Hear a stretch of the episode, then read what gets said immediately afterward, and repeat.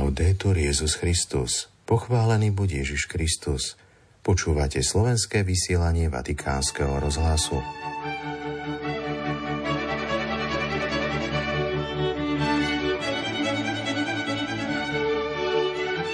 Čo teda robiť, keď sa cítime pokúšaní a utláčaní? Vzývajme Ježiša. Vzývajme ho tam, kde cítime, že nás reťaze zlá a strachu najviac zvierajú. Vyzval z okna poštolského paláca svätý Otec pred modlitbou Aniel Pána. Prinášame prvú časť posolstva pápeža Františka k Svetovému dňu pokoja. V dnešnom vysielaní si vypočujeme štvrté pokračovanie z pravidelnej rubriky Spoznávanie Jánovej apokalipsy, ktorú pripravuje duchovný otec Peter Olas. Príjemný nedelný podvečer vám z väčšného mesta praje otec Martin Jarábek.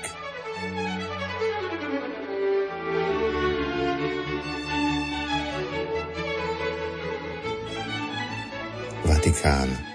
Pán Ježiš nás prišiel oslobodiť od všetkých reťazí, ktoré potláčajú našu slobodu.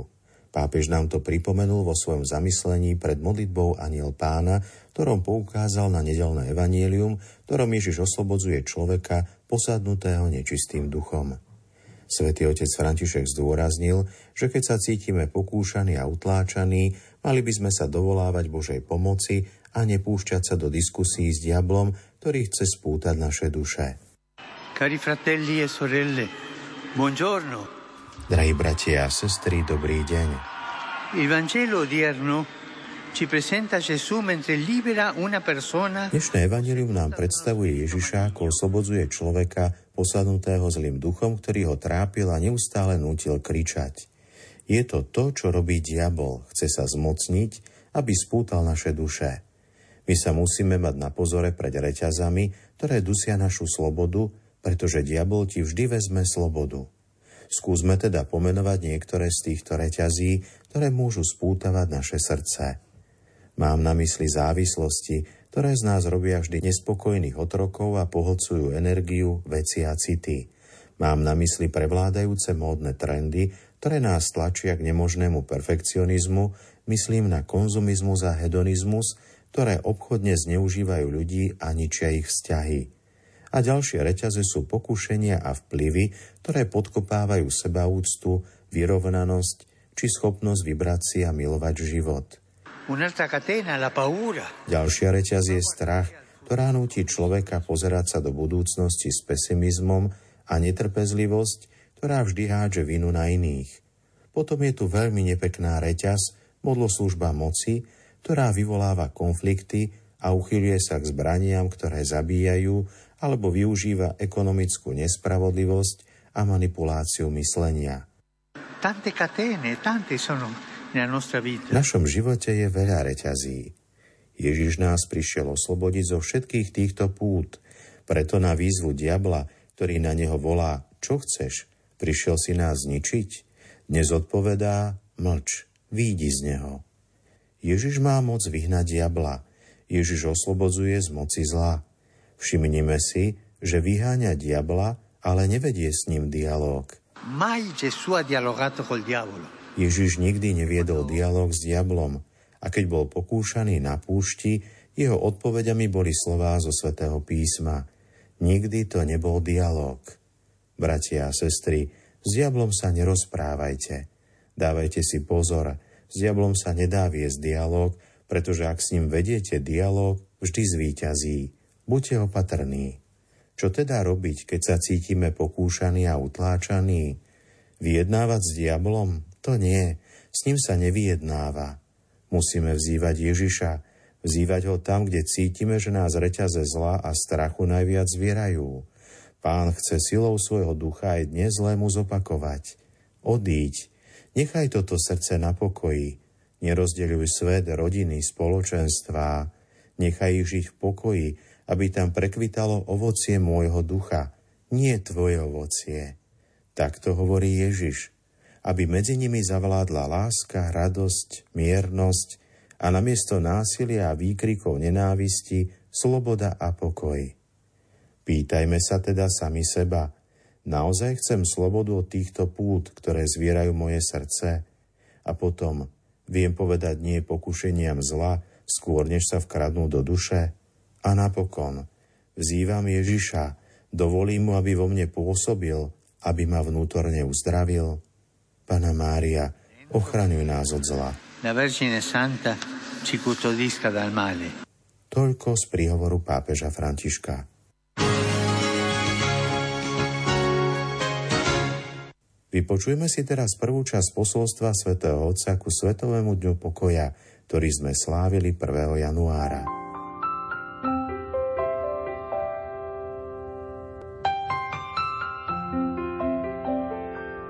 Umelá inteligencia a pokoj Na začiatku nového roka, v čase milosti, ktorú pán udeluje každému z nás, by som sa rád obrátil na Boží ľud, na všetky národy, hlavy štátov a vlád, predstaviteľov rôznych náboženstiev aj občianskej spoločnosti a tiež všetkých mužov a ženy našej doby, aby som im zaželal pokoj.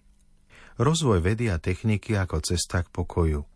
Sveté písmo svedčí o tom, že Boh dá ľudstvu svojho ducha a naplnil ho dôvtipom, vedomosťou a zručnosťou na každú prácu – Ľudský rozum je výrazom dôstojnosti, ktorou nás obdaroval Stvoriteľ, keď nás stvoril na svoj obraz a podobu a dal nám schopnosť slobodne a vedome odpovedať na jeho lásku. Vo vede a technike sa osobitným spôsobom prejavuje táto vo svojej podstate vzťahová vlastnosť ľudského rozumu. Sú totiž mimoriadnymi produktmi jej tvorivého potenciálu. Druhý vatikánsky koncil pastorálnej konštitúcii Gaudium et Spes potvrdil túto pravdu, keď vyhlásil, že svojou prácou a svojim umom sa človek vždy usiloval zveľaďovať vlastný život. Keď sa ľudia pomocou techniky usilujú o to, aby sa zem stala dôstojným príbytkom celej ľudskej rodiny, konajú podľa Božieho plánu a spolupracujú s jeho vôľou na dokončení stvorenia a na šírení pokoja medzi ľuďmi – aj pokrok vedy a techniky, pokiaľ prispieva k lepšiemu usporiadaniu ľudskej spoločnosti, k rozšíreniu slobody a bratského spoločenstva, vedie k zlepšeniu človeka a premene sveta. Právom sa tešíme a sme vďační za mimoriadne úspechy vedy a techniky, vďaka ktorým sa podarilo odstrániť nespočetné choroby, ktoré súžovali ľudský život a spôsobovali veľké utrpenie. Zároveň však technický a vedecký pokrok, tým, že umožňuje vykonávať doteraz nevýdanú kontrolu nad realitou, dáva do ľudských rúk obrovskú škálu možností, z ktorých niektoré môžu ohroziť naše prežitie a byť nebezpečné pre náš spoločný domov.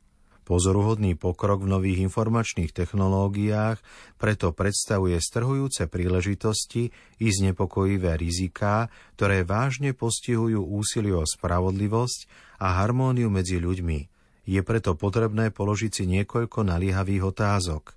Aké budú strednodobé a dlhodobé dôsledky nových digitálnych technológií? a aký vplyv budú mať na život jednotlivcov a spoločnosti, na medzinárodnú stabilitu a mier? Počúvali sme prvú časť posolstva svätého Otca. Teraz už dáme priestor rubrike duchovného otca Petra Olasa. Drahí bratia a sestry, po predstavení prvej časti knihy Zjavenia, v ktorej sme počuli o úvodnej Jánovej vízi na ostrove Patmos a o Kristových listoch siedmých cirkevným komunitám Malej Ázie, sa spoločne pozrieme na druhú časť tejto knihy, ktorá začína štvrtou kapitolou. Táto kapitola sa skladá z troch častí. Z úvodu, v ktorom je Jan pozvaný vystúpiť do neba, z opisu postav, ktoré tam vidí, a z nebeskej liturgie, ktorá sa tam koná.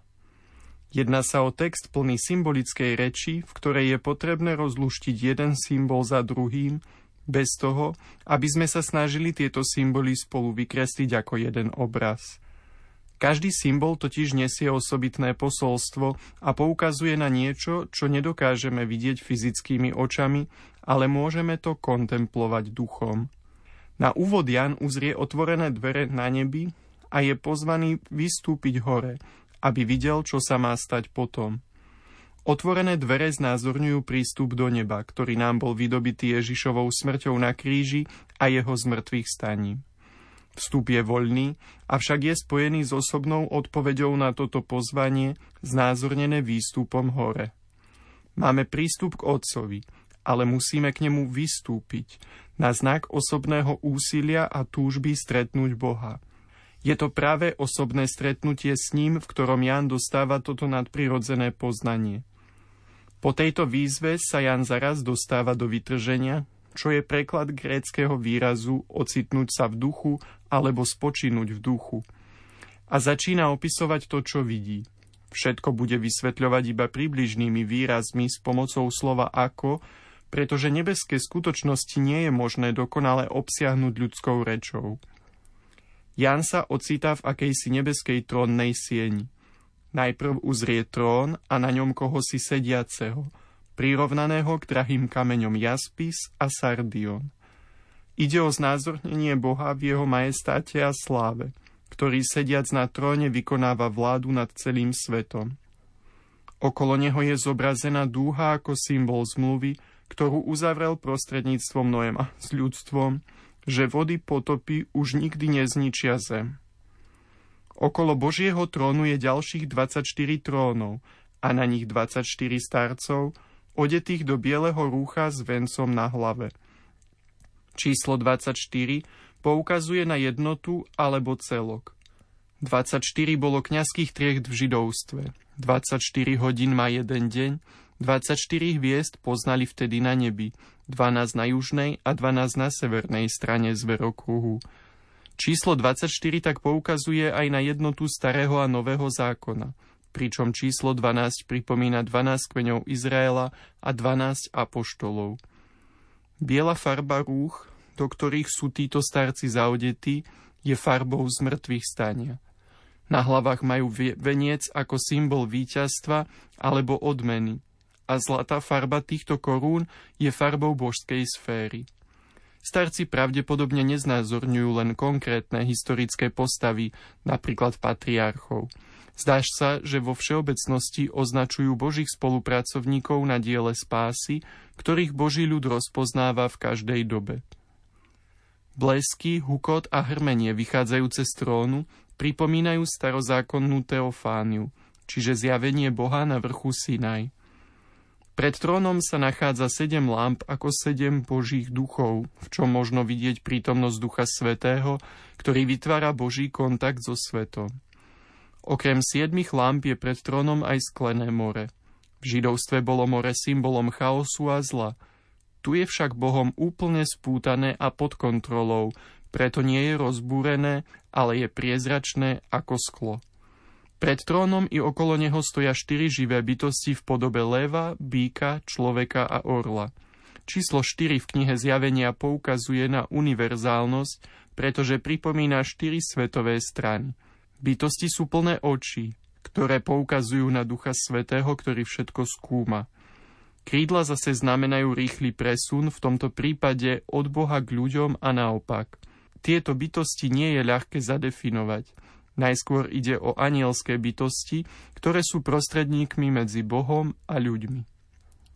Štyri bytosti spolu s 24 starcami vytvárajú nebeskú oslavu Boha. Bez prestania ospevujú jeho svetosť a 24 starci padajú na tvár a skláňajú sa pred Bohom – pričom pred neho hádžu svoje koruny a rozpoznávajú, že to len on je hoden prijať slávu, česť a moc. Anieli a ľudia sa tak stretajú v spoločnej oslave Boha, ich stvoriteľa. Posledné slova tejto kapitoly sa zdajú byť akýmsi zhrnutím povedaného. Hoden si, Pane a Bože náš, prijať slávu, česť a moc, lebo Ty si stvoril všetky veci. Z Tvojej vôle boli a sú stvorené. Boh je stvoriteľ a všetko, čo stvoril mu neustále vzdáva chválu. Tento obraz jeho majestátu a vlády nad svetom pomôže Jánovi porozumieť a prijať vízie, ktoré sa mu Boh chystá zjaviť. Milí poslucháči, do počutia zajtra. Laudetur Jezus Christus.